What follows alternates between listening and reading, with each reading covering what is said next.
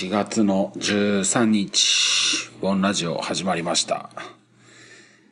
一人です。星です。よろしくお願いします。ということで、今日、今週はですね、マストックがなかったんですけど、あの、4月の11日月曜日が、こうちゃんの奥様のお誕生日で、で、昨日12日が僕の誕生日ということで、まあ、お互い忙しいかなと、ちょっと思いまして、収録をしてなかったんですね。そしたら、まあ、一人喋りになるわけですよ。慣れない一人喋りが、あるんですけど、まだね。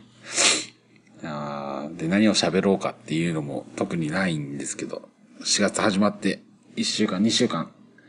経ちましたけど、皆さん、新生活の方はどうでしょうか？僕はあんまり変わらない生活なんで、特に何も変わらず、淡々と生きておりますが、先週ですね、えーっと、木曜日から今週の日曜日まで、今週の日曜日っていうか、えーっと、7日から10日までですね、あの、九州の方にちょっと遊びに行きまして、えーっと、古墳と、えっ、と、魔骸仏。仏さんですね。岩に掘ってある仏を見に行くという、もう、なんでしょうね。すごい地味な旅行をしてきました。でも、これが結構良くて、えっ、と、装飾古墳という、あのですね、古墳時代の古墳の中に、えっ、と、壁ですね。あの、棺が置いてあったと思われる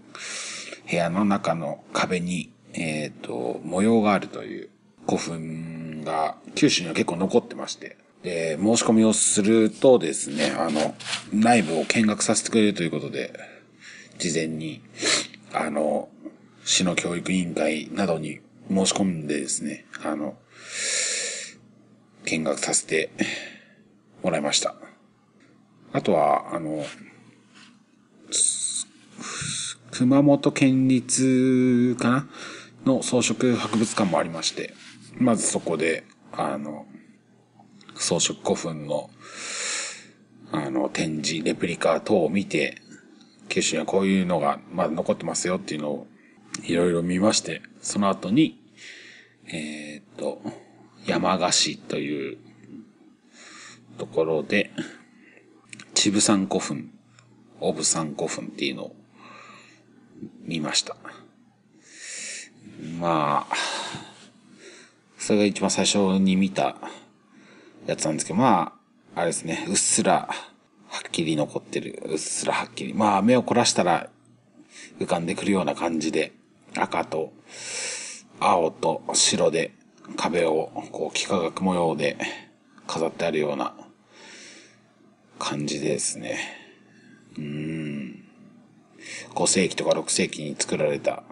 と思われる古墳の壁がですね、あの、色が残っているというのは、とてもすごいことじゃないかと思うわけですよ。あとは、まあ、最終日も福岡の浮橋吉井町っていうところの歴史民族資料館に行きまして、そこででも、えっ、と、地元のボランティアのガイドさんが、あの、待っててくださいましてね、あの、いろんなところに連れてってくれるわけですよ。えー、そこは6個見たかな。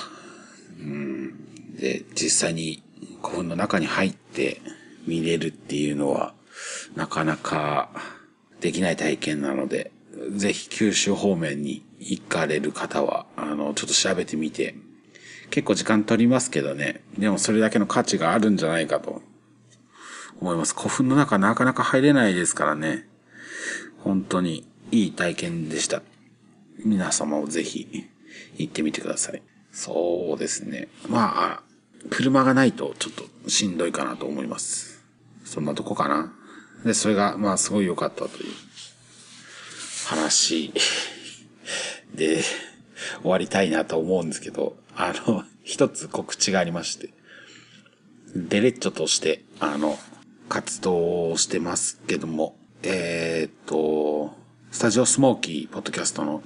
カルロスさんと、ちょっとお店を一緒にやらないかとお話ししたところ、いいですね、やりましょうと言ってくださったので、新宿ゴールデン街で一日店長ということで、やります。ゴールデンウィーク前のですね、4月28日木曜日、えっ、ー、と、19時オープンですね。あの、僕とカルロスさんが、バーの店長やりますんで。で、多分ワンドリンク500円で、えっ、ー、と、1回目のテーマはタイということで タイの話なんか、あの、ね、あの、お客さんのタイの話聞いたりしながら、シンハビールでも飲んでね、ちょっと先日、っていうかあの、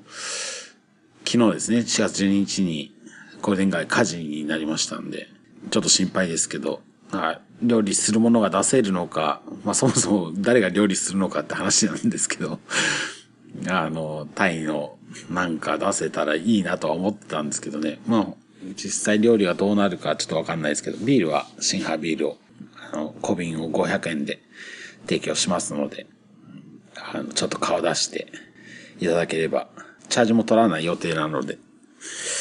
まあ1時間ぐらいでもね、あの、楽しく飲んでってもらえればありがたいなと思うわけですよ。ぜひ、お越しください。ということで、今週はこんなもんでいいでしょうか。すいませんが。